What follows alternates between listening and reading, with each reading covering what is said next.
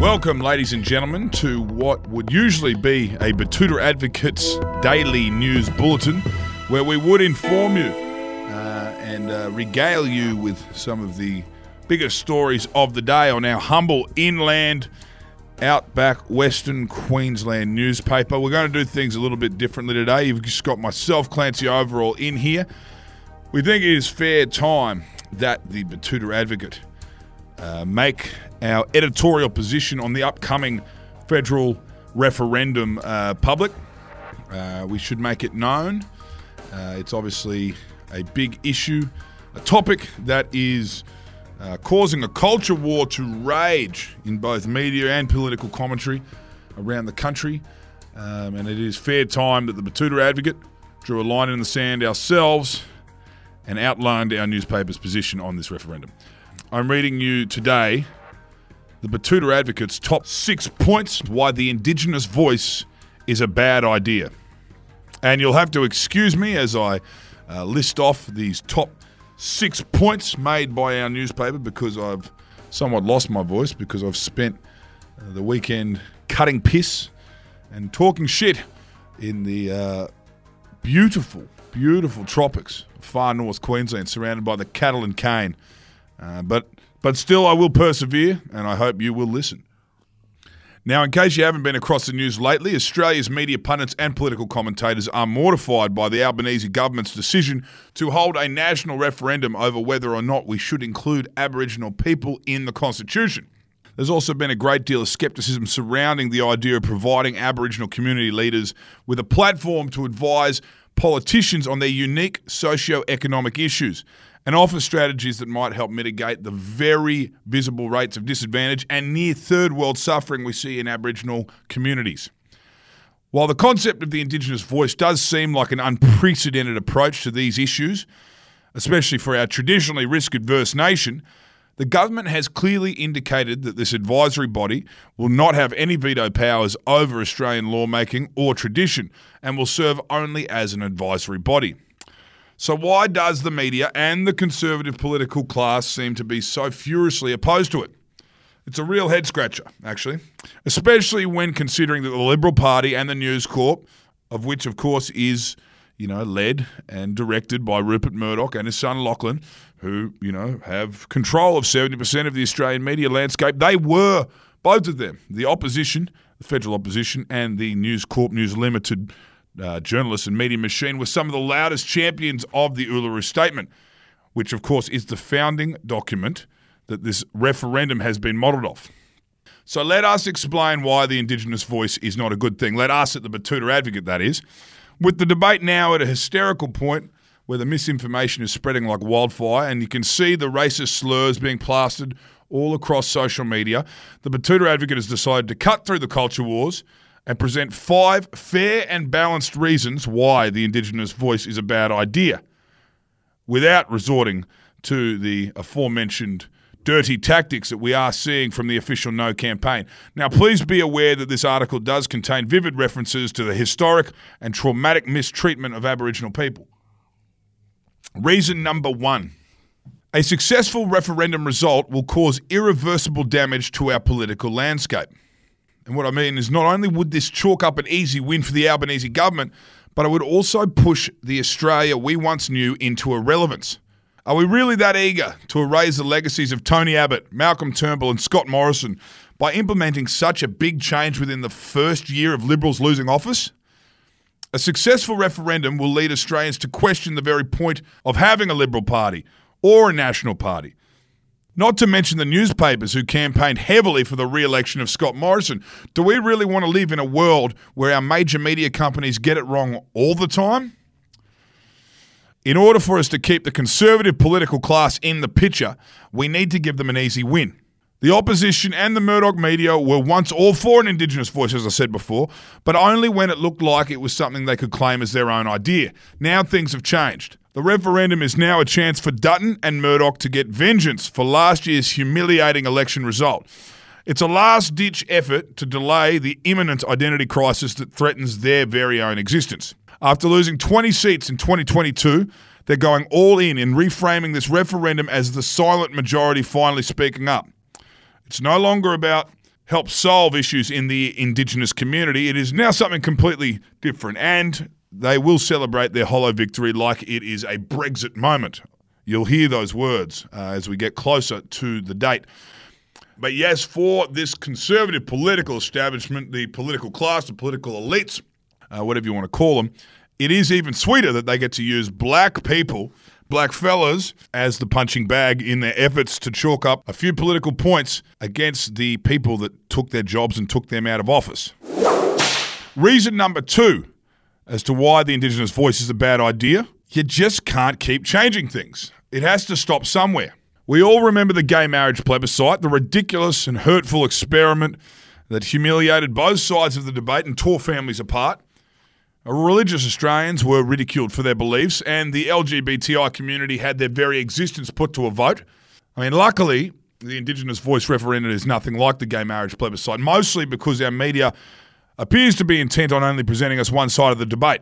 Sure, we get to hear from Aboriginal people, but we only hear from three of them. We've got Jacinta Price, Warren Mundine, and Lydia Thorpe. Three very different people, but with one relatively similar position. It just happens to be the same position shared by our major newspapers, our mining companies, and the federal opposition. But the key difference between the voice and the gay marriage plebiscite is that in 2017, the gays had far more stake in Australian society than the disproportionately disadvantaged Indigenous people have ever had. There is no generational wealth being tipped into this referendum campaign from the Yes campaigners or for any of their supporters. The Indigenous Voice campaign is run off pro bono man hours and the smell of an oily rag in their battle against the conservative political establishment and Australia's billionaire media families.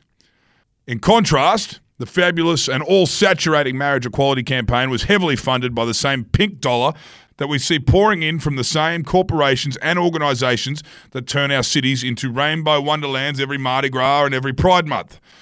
The best that the Indigenous voice will get is some novelty NRL jerseys and maybe a few pamphlets, maybe a few volunteers, but it just does not compare to the last time we went around. In short, Alan Joyce gets his white wedding, but it's best that the Aboriginals stay where they belong because we can't keep changing things. The Betoota Advocate's third reason why the Indigenous voice is a bad idea is the Indigenous voice might cause our government to receive conflicting advice. An Indigenous voice could very well mean that our politicians receive advice from people who aren't mining lobbyists and private prison corporations, gambling lobbyists, media owners, anyone who basically has a free pass into the halls of Parliament House, and there's a lot of them, and we know that they spend a lot of time in there. it, it, it is a completely different thing. We can change our constitution all we want, but the real problem is when we change how things work in Canberra. Do we want to add more people into the mix? There's a very real threat that the voice poses to the political class and their biggest donors. The voice in itself is nothing more than a system that provides Aboriginal people with their own lobbyists from their own communities to advise our politicians on the efforts and laws that could minimise Indigenous disadvantage.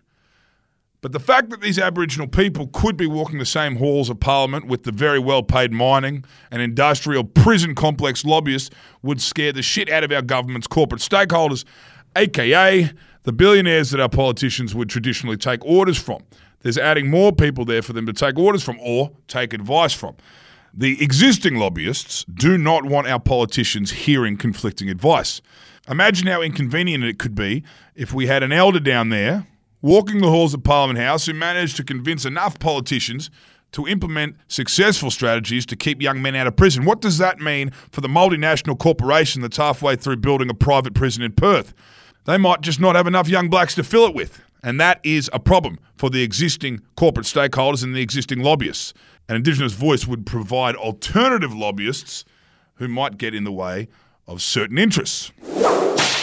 Now, number four on the Betoota Advocates list of reasons why the Indigenous voice is a bad idea is the Indigenous voice might mean we have to confront our own history. Now, this is a heavy one. As anyone who has had the pleasure of being educated in a demountable Australian classroom would know, the accepted version of Australian history basically starts at the arrival of Captain Cook. Fast forwards to the gold rush. We fast forward again to the beaches of Gallipoli. And then we fast forward again to the Sydney Olympics. You might hear a little bit about the Burma Railway. You might hear a little bit about Kokoda. You certainly don't hear anything about Vietnam, and uh, and that's the way we like our history. We definitely don't want to talk about the horrors of the Cootamundra Girls' Home or the gruesome massacres of open season. Australia's education system and our political system is not in the business of confronting our own historical atrocities. Leave that to the Japanese and the Germans. You know, they're, they're the ones who should be saying sorry. One of the key missions of an Indigenous voice, however, is to confront the very real issues that stem from our government and the British government's historic mistreatment of Aboriginal people. A hundred years of unhelpful and, in many circumstances, genocidal government policies have caused traumatic ripple effects that are still visible to this day. It's all a bit uncomfortable, isn't it? It's, it's almost worth not talking about because uh, it does make you feel a certain kind of way. You might have heard about the stolen generation, but then again, you might have heard Andrew Bolt's version. Andrew Bolt from Sky News, of course. His version is one that alleviates Australia of any real guilt and insists it was a good idea to kidnap an entire generation of children based on their race, strip them of their culture, and leave them to be raised out of sight by abusive priests and pedophile dorm wardens in religious and government run institutions. That's why the No campaign is starting to get aggressive, and that's why they're starting to peddle misinformation. It's a way of filling that deep black hole of guilt and sadness that doesn't have to exist if we militantly deny it. It's far easier for the Australian psyche to tell ourselves lies about them getting billions of dollars of funding and free houses and free cars and free university and, and squandering it because that's what they do. It's a lot easier to tell ourselves that. Reason number five on the Betoota Advocate's top six reasons why the Indigenous voice is a bad idea is that the Indigenous voice advisory body would put Australians out of work. You hear a lot about the many thousands of bureaucrats employed in services roles aimed at helping the lives of Aboriginal people. You hear a lot about how much money gets spent on their fruitless efforts as well. Now, while a lot of this rhetoric is usually greatly exaggerated by racists, as we mentioned before, uh, trying to fill that void of sadness and guilt. Uh, it would be a lie to suggest that public service don't have a reputation for bludging in this space. We've all got one in the family. We've all got the blue haired cousin who came back from the territory with a skin name and photos of them hugging other people's children on Instagram. Well, the problem is, eventually, that blue haired cousin becomes a policy advisor and ends up joining a chain of communication that could include up to five, six, or seven different white saviour bureaucrats that dilute both the urgency and the lived experiences that Aboriginal people are trying to convey to politicians every day, and they feel like no one's listening. It's because too many people are listening, one by one. It's Chinese whispers. By the time the issues from these communities make their way to Parliament, they have been tweaked, banged up, and bent out of shape by the resin jewellery bleeding hearts that would be unemployable in any other sector. I am sorry to everyone's blue haired cousin for saying that. But if someone told you that an Indigenous voice could slash both those things, greatly reducing the amount of idealistic middlemen from the equation, while also stemming the flow of public money aimed at keeping these bloated organisations afloat, what would you say? Because that's what an Indigenous advisory body would aim to achieve putting the elders in the same room with the decision makers, putting community leaders in the same room as the decision makers, making sure they come from a vast, diverse, range of communities with a diverse and vast range of issues because we all know that one size does not fit all in any political strategy. That's what they're trying to achieve. The same way agricultural bodies get access to Barnaby Joyce, and the same way mining bodies get access to Mark Canavan, and the same way that rock bands and film executives get access to Tony Burke. It's just about giving the Aboriginal people lobbyists, which they've never had because they are a disadvantaged community, the most disadvantaged community in our country, and they are not a corporation and they are not running on profits, record margin profits.